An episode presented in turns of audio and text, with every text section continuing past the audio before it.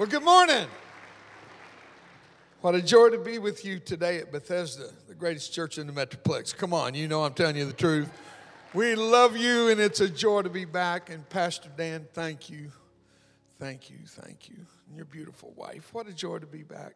Brenda and I and our whole team have the highest possible esteem for you as a congregation and the leadership that you have throughout this church. Some of us are together for the first time, I'm sure. You're looking me over. I'm looking you over. You wonder what happened to me, and I was wondering. I was wondering how y'all doing. I enjoy the music here. I've always said this church has always had the highest class of music in the country.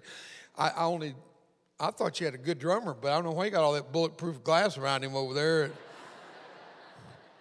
But everybody does their best, and it's above and beyond in this church.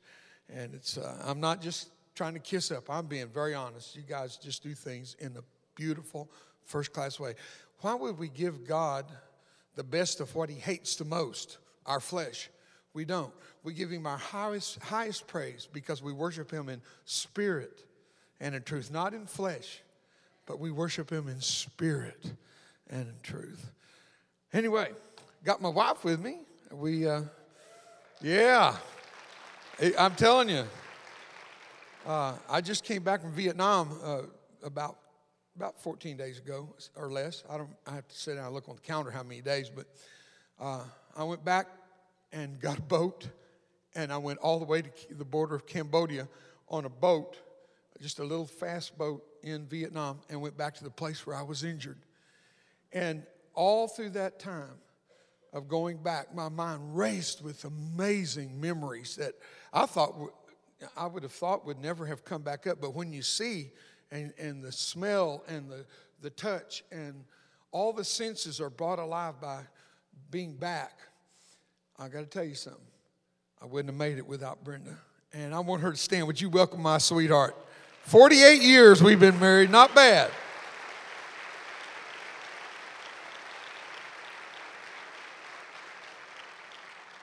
Uh, she, she grad, we both graduated from Lake Worth High School, but she had gone to Lake Worth School System from the day she was a baby, or however old you start school. Anyway, uh, Lake Worth has been our home all, all these years, and because I married her whole family. I, I tell you, it, just a great family, the Draper family. And I remember coming to the older north side and to Bethesda all through the years, through the years.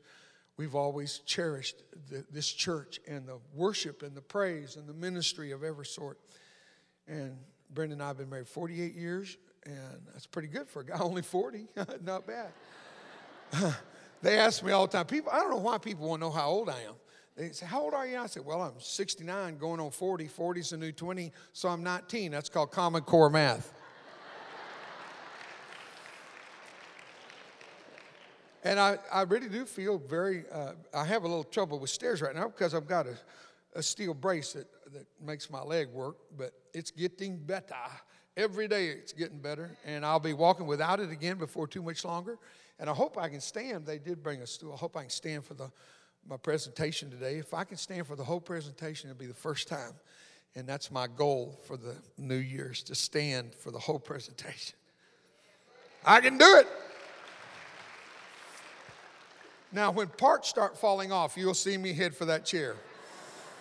And I got a lot of parts. I put them all, all on the bed last night, and my wife said good night, and I was in the other room. That was a joke. That part didn't happen. I'll always tell you when it's not true. It's just having fun, you know. But uh, I, my hair is artificial. It, you know, my hair was blown. I got my hair back, but I had to buy it. And I don't mind it, you know. I've chased it across many a church parking lot. Oh, it's embarrassing.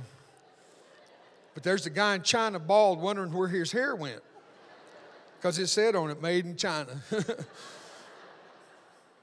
And have artificial ear. One of my favorite moments in my entire life was the year it fell off when I was preaching down in Jamaica, and I didn't know it fell off. I didn't know it fell off. And I'm just speaking away, and everybody goes, ah. And they're sucking air like a Hoover, and I'm trying to figure out what's wrong, and I look over, and my ear's laying on my shoulder. I picked it up, dried the sweat, stuck it back on. I thought, boy, they solved that. Made it worse. They thought it was a miracle, and they all got saved.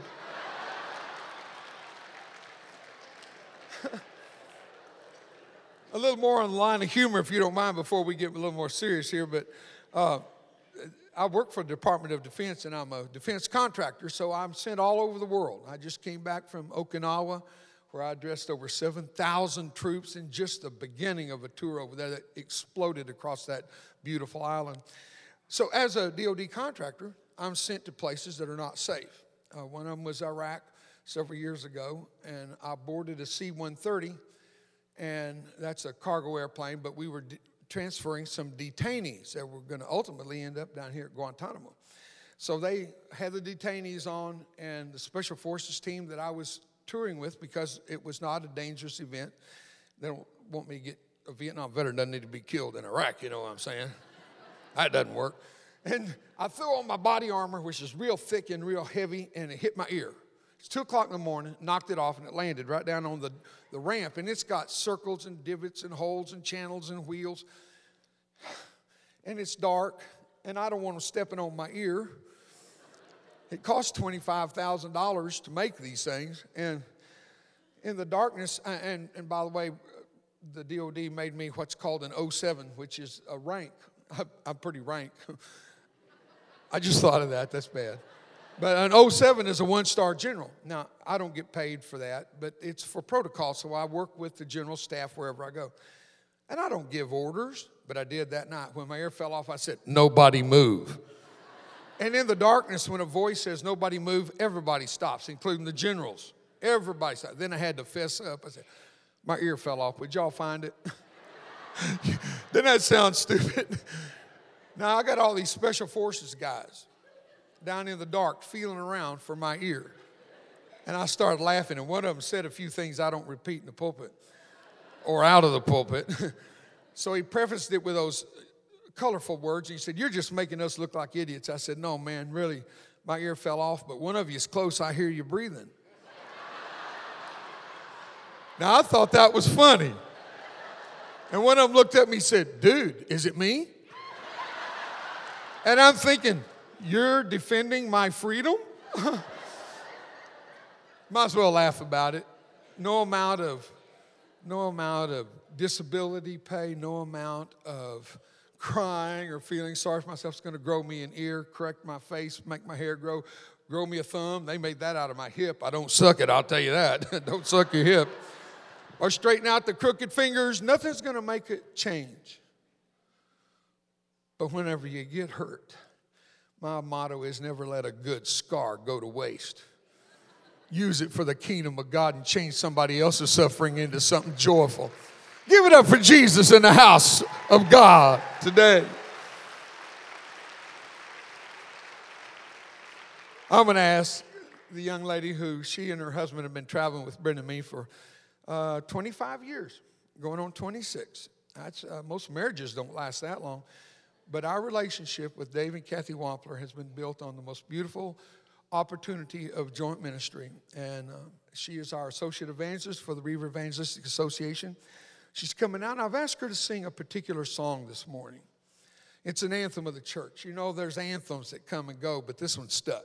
It's kind of like Amazing Grace. It'll always be there. We'll sing it in heaven.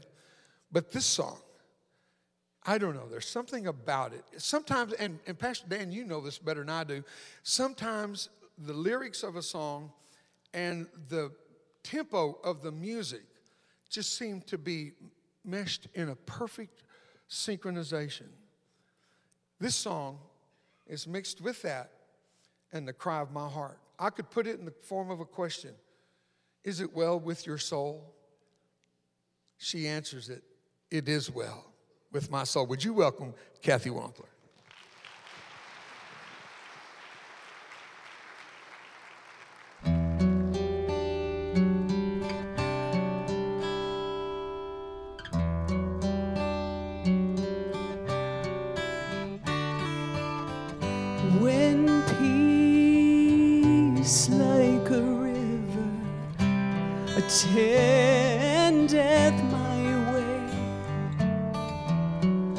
When sorrow lies like sea billows roll. Whatever my lot, thou hast told me to say, it is well, it is well with my soul.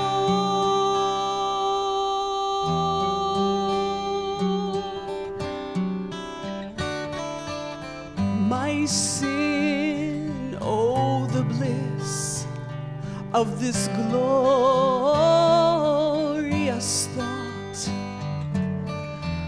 My sin, not in part, but the whole. It is nailed to the cross, and I.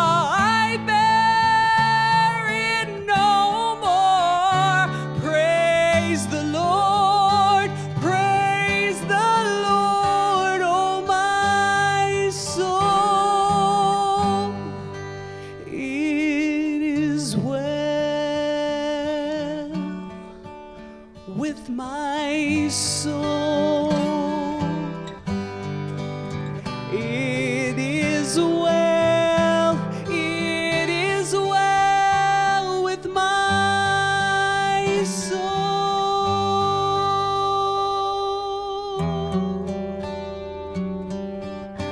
Oh, Jesus.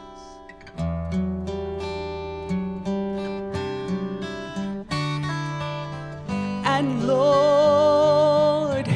the day when my faith shall be sight, the clouds be rolled back as a scroll, and then the trump shall resound, and the Lord shall descend.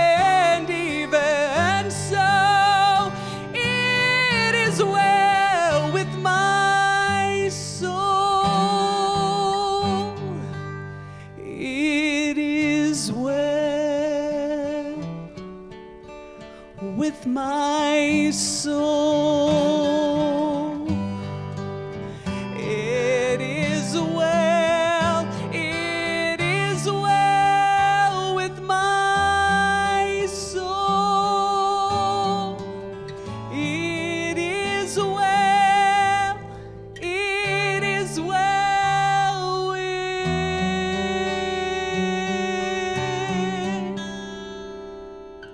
my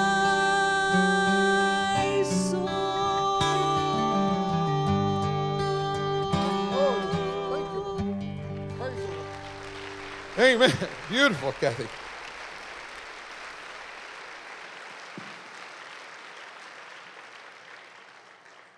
Very beautiful, Kathy. With your permission and her assistance, we'll let you know that out in the foyer, uh, her music's available. It's a good time to, you only have three hundred sixty more days till shopping days till Christmas.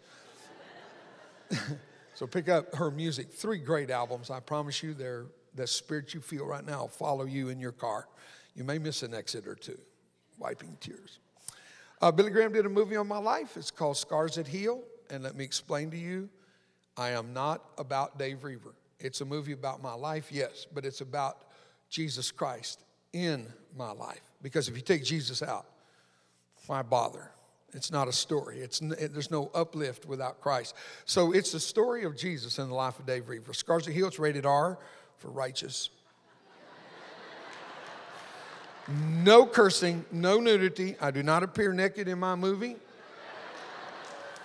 And that's why there's no cursing. And a book called Scarred. I've had this book here before. I think you'll find it an amazing book.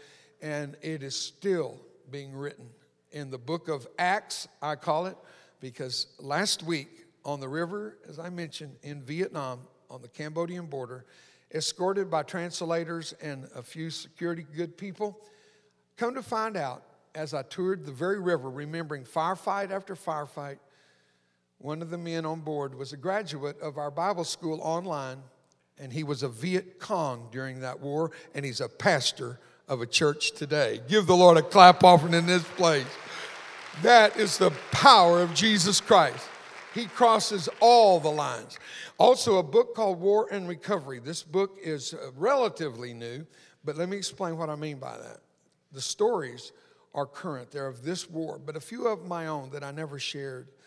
I was not at ease. I just It, it, it kind of made me uncomfortable. And as I've worked now with these wounded guys that have come back from Iraq and Afghanistan, I see their vulnerability because they're willing to talk about anything and everything. So it kind of embarrassed me that I was holding back. And stories that I'd never print, put in print, you'll read in this book called War and Recovery, emphasis on recovery. Every Tuesday night, please, if you need to write this down or text it to yourself or whatever you do to keep the string on your finger, if you know what I mean. Every Tuesday night at eleven o'clock local time, set your D V R if you don't go to bed uh, that late.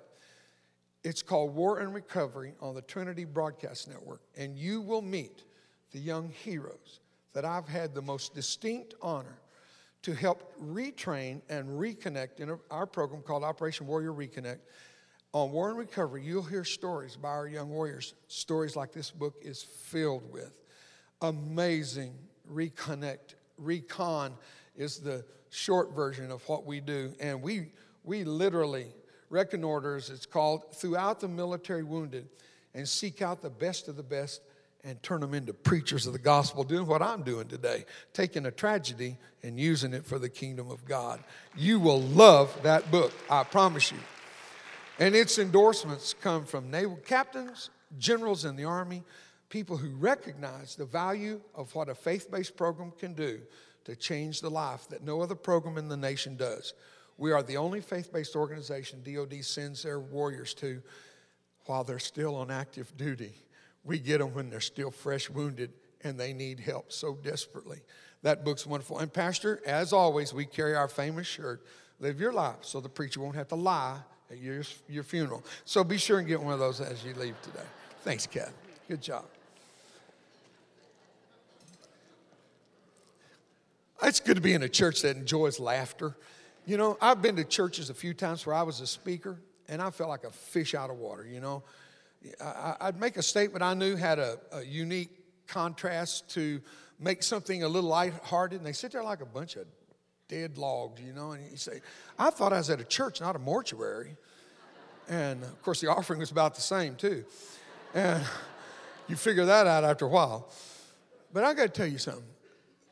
Either we have the joy of the Lord or I'm not interested. Because if it's not joyful to know Christ, how can you know, how can you know the risen Savior and not be happy about it? How can you know the Jesus that overcame death, hell, and the grave and not laugh in the face of the devil and rejoice about it? So it's good to be here and have that. Uh, I, I have a scripture I'd like to read for you, if I may. I read from my iPhone. Uh, my grandson showed me something the other day that if you put your fingers on that screen and you spread them apart, it makes letters great big. Isn't that cool? Did you know that, Pastor? I, that's, I'll show you how later.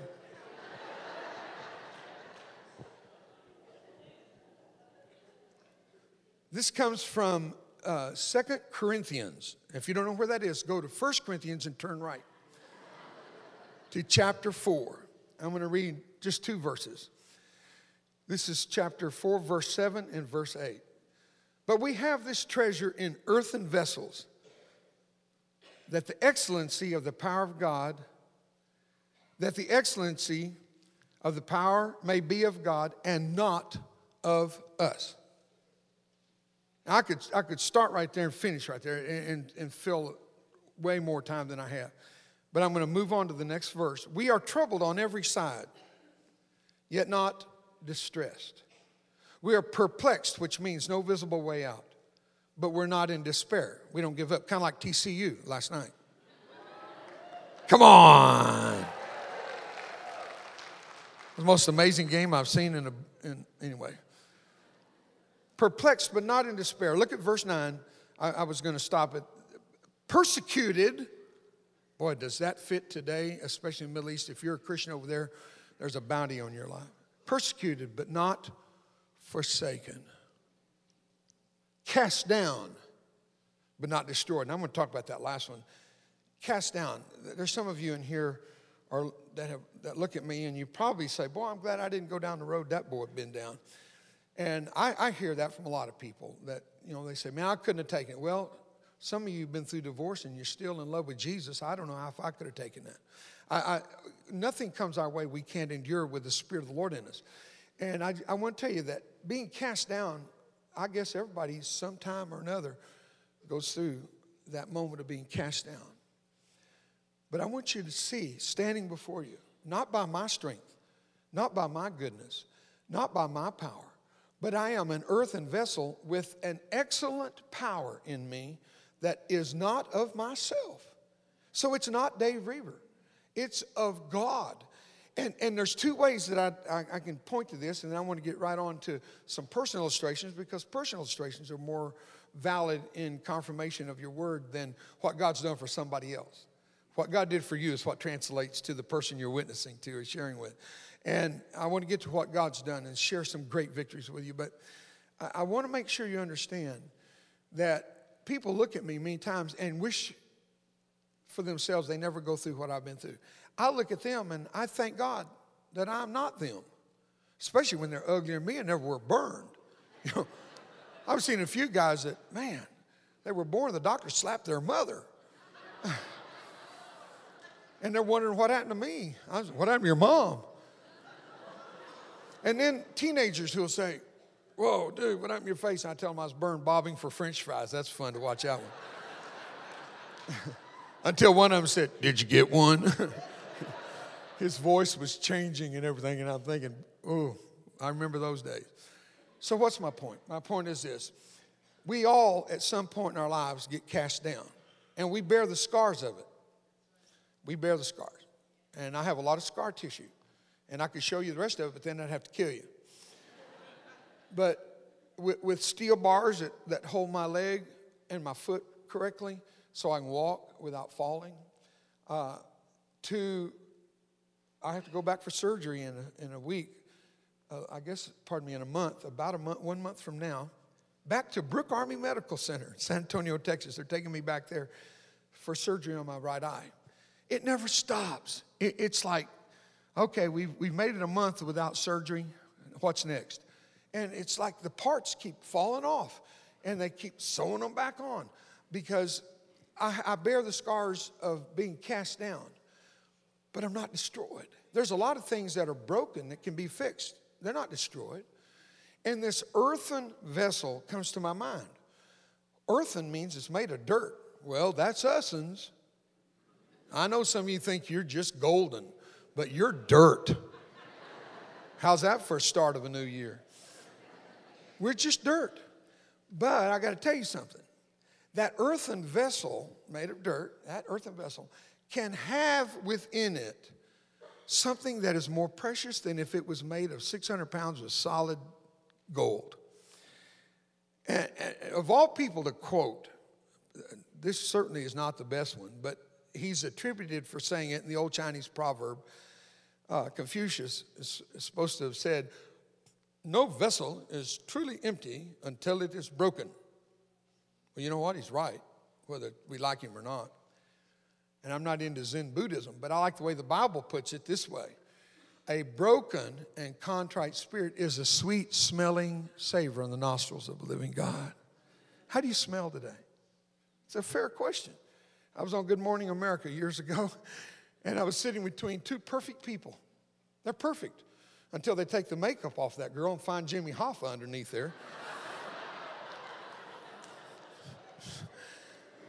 And they're just perfect. And they're interviewing a guy that you can't put enough makeup on me.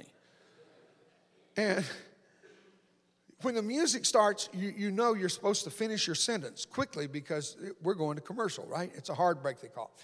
So they're breaking, getting ready to go to a hard break, and I'm finishing my last sentence, and they said, we'll be right back with Dave Roever.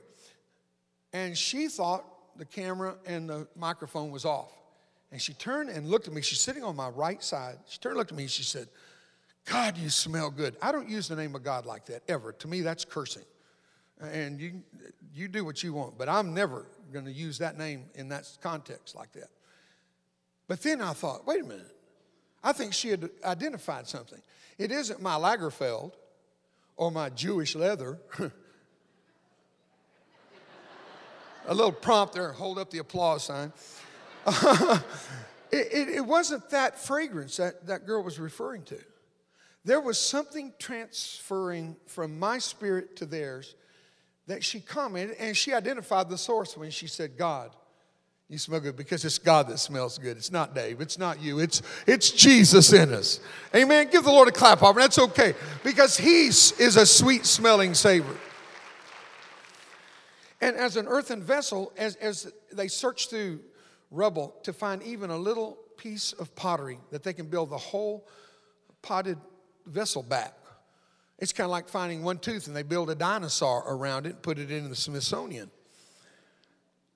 And I'm thinking, if there's anything good in me, it's not of me, but it's of God. But how can we say we are truly empty if we've never been broken?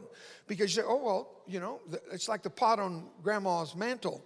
It's empty. Well, go check it out. There's a dead fly in that thing. So shake it out. Now it's empty. Well, it's got the wing of the dead fly stuck on the side of it. Well, then we'll wash it. Now it's got the residue of the soap. We'll dry it. Now it's got the lint from the drying towel. There will always be something in the vessel that has never been broken, but when it's broken, the walls all come down. And Humpty Dumpty has a great fall. And all the king's horses and all the king's men cannot put Humpty Dumpty together again, but when along comes the king, Humpty Dumpty's going to be just fine. Now, there'll be a lot of cracks and scar tissue. But Jesus didn't go to Calvary in a limousine to die by lethal injection. He chose the hard road. They crucified the Son of God, hands up, palms out. And the world can see his scars. And when he says, I know how you feel, he has a scar to prove it.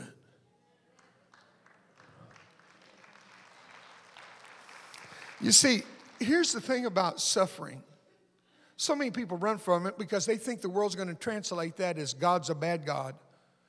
Everybody gets hurt. That's not the question in life. The question in life is when you get hurt, how are you going to deal with it? Why, well, God, don't do that. He might answer you. I don't know, George, there's something about you I don't like. I just said, George, that's not God revealing something out there. God doesn't do evil. God didn't do this to me. He didn't shoot me that day. He didn't blow that hand grenade that day. He didn't set me on fire. But he didn't stop it, and I dealt with that for years. And one of the great moments of my life came when on a television show on Trinity Broadcast, Jan Krauts looked at me and she said, you know why God let you be scarred, maimed, and burned? And I'm thinking, no, but this blue-haired wonder is going to explain it all to me. I was so mad at her, I could have pinched her little head off, but it wasn't a Jerry Springer show. But it was Christian T V where you fake it for Jesus, you know. So I pretended to be a gentleman when I really didn't feel like being one, and I said, no, Miss Jan, I don't guess I know why God let me be scarred, maimed, and burned. And she lowered her glasses and looked at me. When a woman does this to me, I just go upstairs to the corner she's going to send me to time out in. She said, he didn't stop it from happening because he knew he could trust you with the scars. How often do we translate suffering as punishment when it's actually just the opposite? It is the most highly credited thing God could have allowed to happen to you because he trusted you to not throw in the towel and quit, and will deliver you one day to his glory, and you will be a shining example of what God can do in any broken vessel's life. And by the way, not all scars are on the outside where you can see them like mine. Some of you have more scars on the inside than I'll ever have on the outside. I don't know how you made it. I don't know how except Jesus. How did you do it? How did you get through it? Some of you are taking that personal because you know the suffering. You know the pain you've been through. And you are saying, only Jesus. Only Jesus. And my heart goes out to you to encourage you, and to always be one who can point to Jesus and say, this is how I made it. Not because you're good, and you are, I'm sure, but you're not that good. You're wonderful, I'm sure, but not that wonderful. There's nobody like Jesus. I can't make it a day without him. And if you think I'm kidding, you just don't understand. You just don't understand. And I'm not going to go into details because it's not about me this morning. I want to get this point across to you, though, that on that riverbank, when we pulled up to the point of my injury, and it took five hours to get there from the point of entry of the boat, it took five hours, and it was a faster boat. And when we slid it up on the riverbank, there was a little house there, and this old man came out. And I'm in a communist country, and I don't know how he's going to receive us. You know, what are you doing sliding that boat up on my property? I don't know what he's going to do.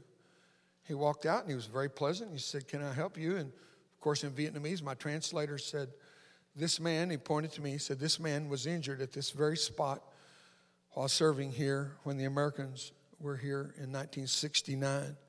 And the old man just looked at me, and he, I could see him scanning me, and he saw my face and my hands. Tears came to his eyes, and he said, "Tell that man, on behalf of everybody on this river, thank you for fighting for our freedom."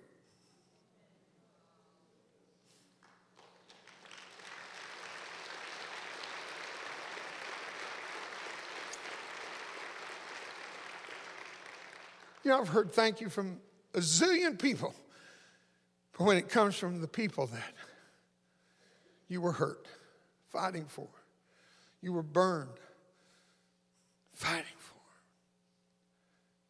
it has a different meaning. That's why it's never good enough for your parents to, th- to say, "Thank God for saving you." You say, "Thank God that Jesus died for you." You show that gratitude to Jesus. It means more than anybody else's gratitude for you. Speak for yourself when it comes to knowing and thanking Jesus. Well, that day in Vietnam when that grenade blew, I jumped in the river, but the water could not extinguish white phosphorus, which is what the grenade was. I'm burning at five thousand degrees Fahrenheit. And when I surfaced, it, surfaced, I was still burning, and there were pieces of me floating around everywhere on fire. I, I, it's a visual scene that I struggle with.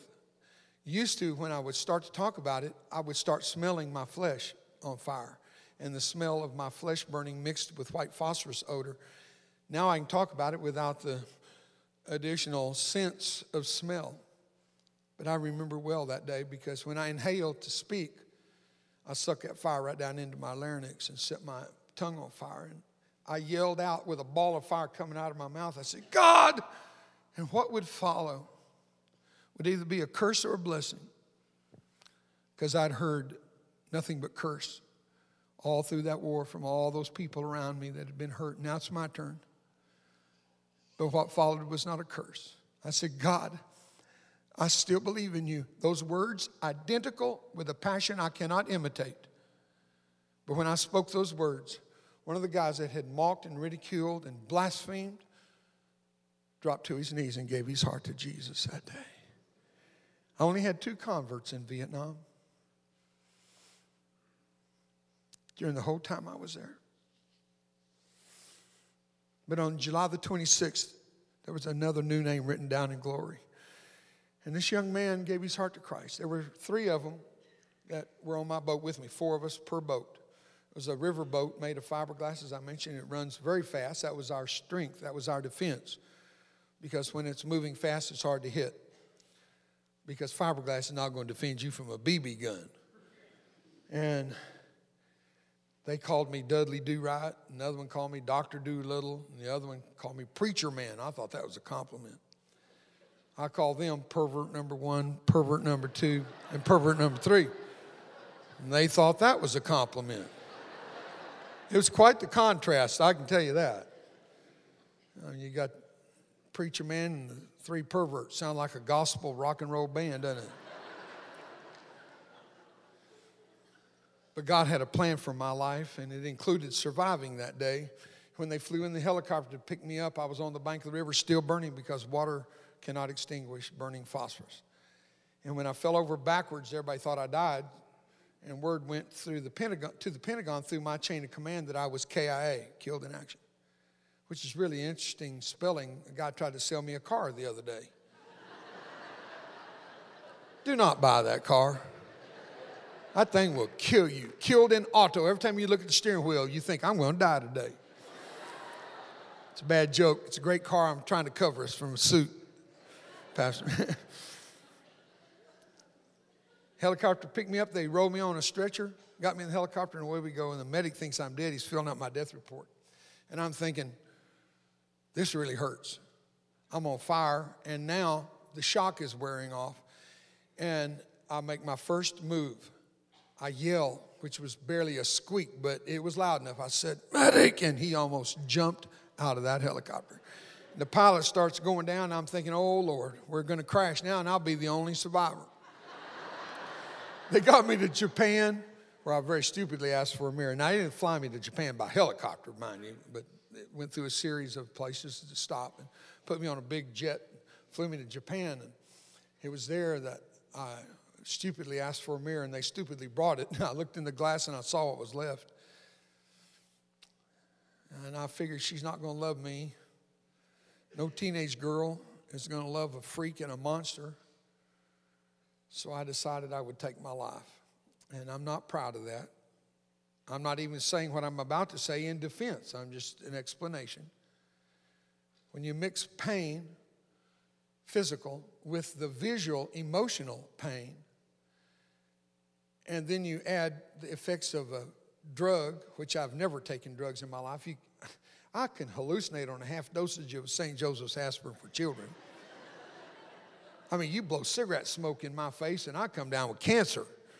I'm very susceptible to that kind of thing. And here I am in a hospital asking for a mirror. And they brought it. And I saw what was left. I said, she's not going to let me. So I, I didn't have a gun or knife. And, and the only way I knew to kill myself was just pull the tube, lay my head back, and wait. And I did. I pulled the tube, laid my head back, waited, and I got hungry. It was the wrong tube. I pulled out lunch. You can you can die that way, but if you smell one taco, you're going to plug that tube back in. All I could think of was Joe T. Garcia, and that came from God. And and the marriage supper of the Lamb will be Mexican food. I sure hope so. God misdirected my hand. The angel of the Lord was encamped around about me, and in my confusion, he helped me not to die that day. He sent me to America to Brooke Army Medical Center. That's where it started, and in a week or so, in a month or so, I get to go back. Now, I've been back many times, and I go back and work with the troops that are in there, and they're always horrific, horrific injury. ninety-nine percent of them are burned and amputated. So I'm in this room with twelve others. There's thirteen of us all together. And the door opens, and they let the first person in, and she walked straight over to the guy in the bed next to mine. He was burned one hundred percent third degree with no skin left at all, guaranteed to die. She took off her wedding ring and tossed it on the bed. And she said, you're embarrassing. I couldn't walk down the street with you. And she walked out. I didn't know humanity could be that cruel. Then along came ISIS. And in my lifetime, I've seen the cruelty of emotional and physical to the max.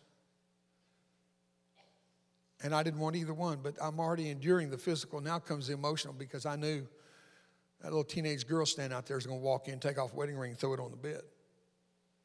The door opened, and she walked straight up. The doctor showed her the chart on my bed. She said, that's not him. But whenever they walked up to the pillow end, and there's my face looking at her with one eye, she looked into one eye, and she knew. She knew. That's him. And she looked into my soul. And she answered the question of life. She bent down and kissed what was left of my face. She said, I want you to know I love you. Welcome home, Davy. And when she says, Davy, I said, baby, I'm sorry. She said, why? I said, because I can't look good for you anymore. She said, baby, you, you never were good looking. You shall know the truth, and the truth shall tick thee off. I left that hospital a year and two months later, suitcase in one hand, sweetheart in the other. And I've never been back until next month. But I'm going to tell you one thing. This is not a joke. If it hadn't been for those good doctors and the great physician and the love of a woman, I wouldn't be here. And every man in this room needs to hear me. Do not ever take your spouse. Never take a woman for granted.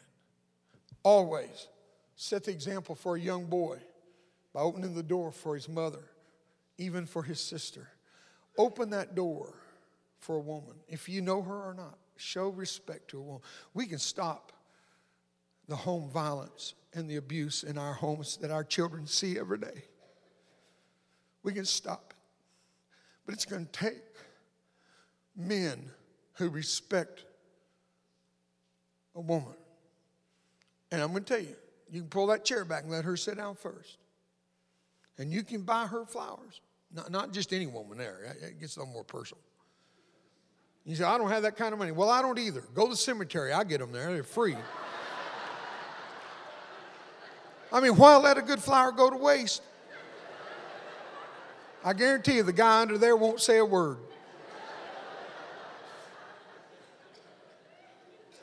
I asked him how much did they cost. He said nothing.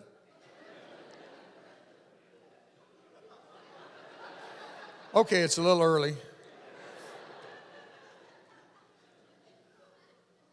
So I left the hospital. Brenda and I never looked back. I don't know how people can look back. I, I don't know how to look back. My head doesn't turn that far. Some people have the owl, the head of a of a hoot owl. They can turn and look back so easy. I cannot. I don't want to look back.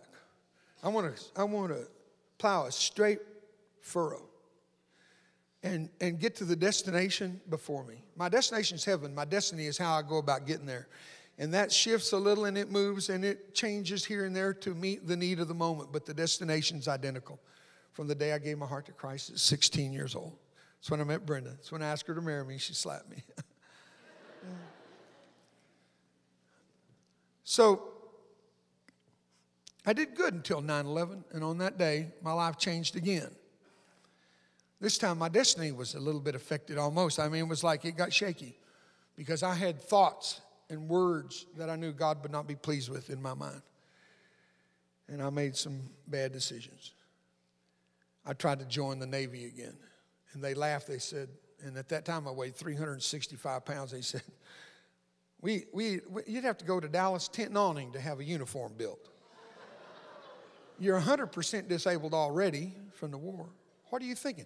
Two weeks later, I got a call from Department of Defense, and they sent me to Langley, and that's when it all started, to this very day.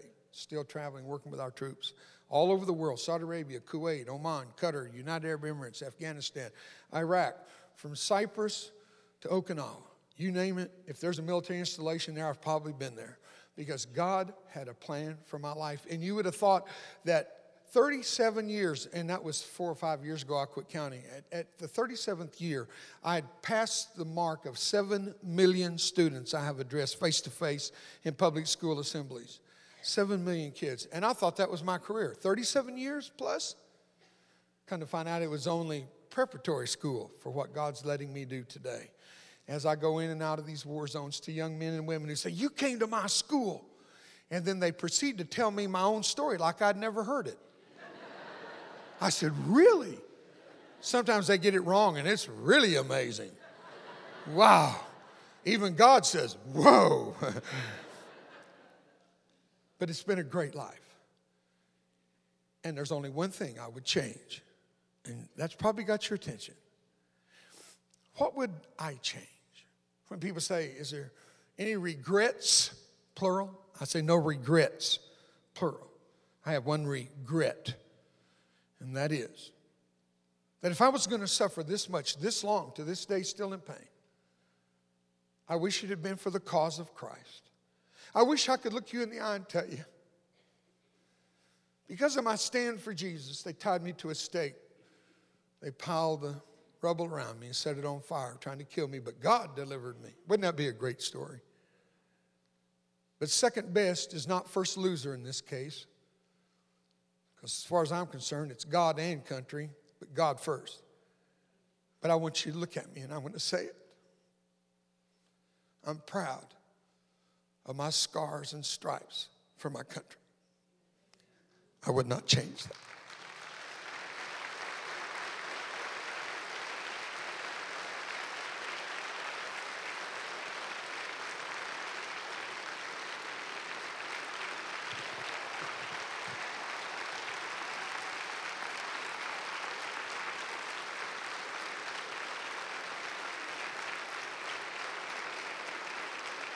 Thank you.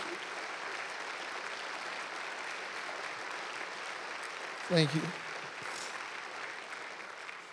I'll close with this, and this will be a singular close. I won't close my closed conclusion. And I'll make this little story quick, but it's one of the great moments of my life, and I've shared it so many times that some of you have heard it probably. If not, it doesn't change the, the zeal in my spirit for the cause of freedom, the valor, the suffering, the pain, the honor. I was asked by Department of Defense to do a tour across the entire nation, starting at Dover and going all the way into the Pacific to be with our troops in the what's called PACAF, Pacific Command.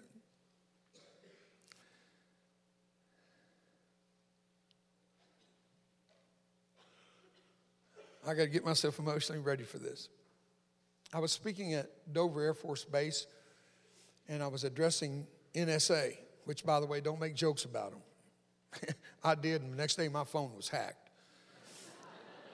You heard me. But also uh, present was Fort Meade, the, uh, the intelligence uh, military installation for all the services, along with Dover Air Force Base and Dover, Delaware Mortuary, the National Morgue. And a colonel came up to me after my presentation. He said, "Have you been through the morgue?" And I said, "No, thank God." He said, "You know what I mean?" I said, "No, I've never been there." He said, "I'd like to take you." I said, "I'd be honored." Let me shorten it down to just as quickly as possible, a few paragraphs. He took me to the autopsy room, and I, I declined entering. I said, I would never dishonor that hallowed place by walking into gawk, much less if there had been remains of one of our fallen warriors. There were none, and I wouldn't go in anyway. He said, I understand. I said, but Colonel, is this not the hardest assignment you've ever been given? He said, no, not this, but come. He said, I'll take you there. And he took me to another room, and there were thousands of uniforms hanging on hangers there of all four branches. Actually, more than that, because all the uniform services include medical, they include uh, the uh, guard around our perimeters of the nation, et cetera, et cetera. I said, why so many uniforms? Is this a storage room for the base exchange? I didn't get the word out completely, but I caught it just before I made a fool of myself. He said, no. Every uniform here will one day, sooner or later, house the remains of someone who loved you, loved me, and loved this nation more than themselves. I felt my knee try to give way, and I felt a little trembly. I said, Colonel, you mean? He said, yes. These are uniforms to go with the remains. I said, is this that place, that most difficult assignment? He said, not, not yet. Come, he said, I'll take you there. And he took me to a place called the Fisher House, where families come together, and I think four or five in the largest Fisher House of over fifty that I think I'm aware of. But it, it's the most beautiful home. Decor is phenomenal. The smell of Corinthian leather, the uh, the beautiful mahogany furniture, and oh, it's just spectacular, where families of the fallen can come for counsel and consolation. And I was about to ask if this was that place, and he said, come, I want to show you something. And over at the chapel, there was a little ante room. And the minute he opened the door and I looked in, I knew where I was. Giant panda bears, Tonka toy trucks. Yeah, you know. This was where the children go for that counsel and consolation. But there's a blackboard in that little room that's not up on the level of an adult eye, but down on the eye level of a child. And pictured on my phone today are the words written in chalk as a child would say, my mom is the world to me. A mom that baby would never see again, never hear the hum of Amazing Grace as she lays her ear on her breast. Never again would that child look into the eyes of the most precious soul on earth, to her, to him, a mom who meant the world to that child. I said, it's here, isn't it? I couldn't stop my own tears. He said, not yet. Come, he said. I'll take you there. He took me over to the flight line. There the giant C five A flies in. The C one thirty lands. And instead of having helicopters or helicopter parts, instead of foodstuffs for downrange fighting of a war, there was the most precious cargo it would ever carry in what's called the angel flight. It's the remains of a fallen warrior, someone who loved us more than themselves. Whenever they lower that giant ramp, men and women in sharp-dressed uniform go in, unstrap that, what we would call a casket, officially known as a transfer case. And it's escorted off that airplane in the crisp steps of unison of six men and women. It's loaded in the back of a truck that's there without even a chip of paint on that truck. The wheels glisten and the tires are fresh. Everything is perfect. The whole scene is perfect. Separating that scene from the s- seating of a family is a big rope with golden hooks on either end, suspended on golden stands, and a shade to save them from the blast of the hot sun. But a train's coming off that train, off that plane next, going to run right over that family. Because when they, for the first time, have eye contact with that transfer case, it's more than the heart can bear. I said, what happens, Colonel? He says, sometimes we have a runner. I said, what's a runner, sir? He said, that's when Mama can't take it anymore. She jumps that rope, and she takes off down the road, chasing that truck to that autopsy room you respected so much. I felt my heart flutter. No way to stop the tears now. The visual image of a mama chasing her truck to just one more time. Just no logic, no common sense here. That doesn't matter. That's out the window. She just wants her baby back. She just wants her baby. And we thought freedom was just an entitlement. Not on your life. On someone else's life. I said, sir, what do you do? He says, well, I have to jump that rope, and I take off down that street chasing her. And I said, what do you do when you catch her?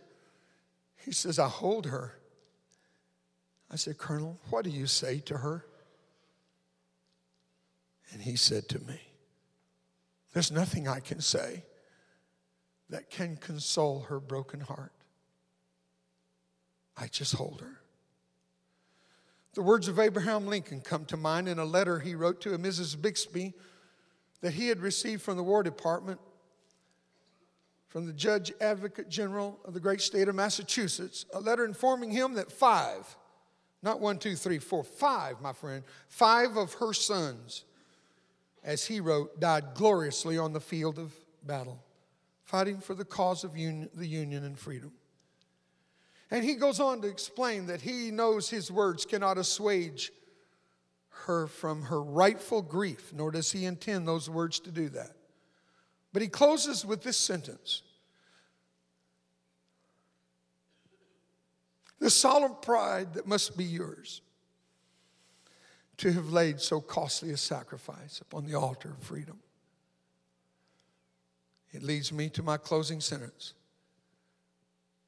Pastor, you're a theologian by virtue of your and nature of your calling. Maybe I stand corrected, and I would be corrected by you gladly and readily. But would it be out of line to use the word pride in what I want to describe God as? Oh God, the pride that must be yours to have laid so costly a sacrifice upon the cross of Calvary for the cause of freedom, there will be bloodshed and there will be tears of the soul that will bleed through the ducts of the eye into a bandage called a pillow. I know some pain, but I've never known that pain. And with this thought, somebody loved me more than themselves. So I'm chasing a truck today. Have you ever chased a truck? I'm chasing one. Came right through Fort Worth across this stage. I'm chasing a truck called America, and in the back of it lie the remains of what used to be called freedom. Freedom, mind you. Freedom of speech and religion, when a child can go to a school, carry his or her Bible, and can pray over her food, can pray on that campus legally, rightfully, and no screaming, red-faced atheist can take that away from them. I want that freedom back.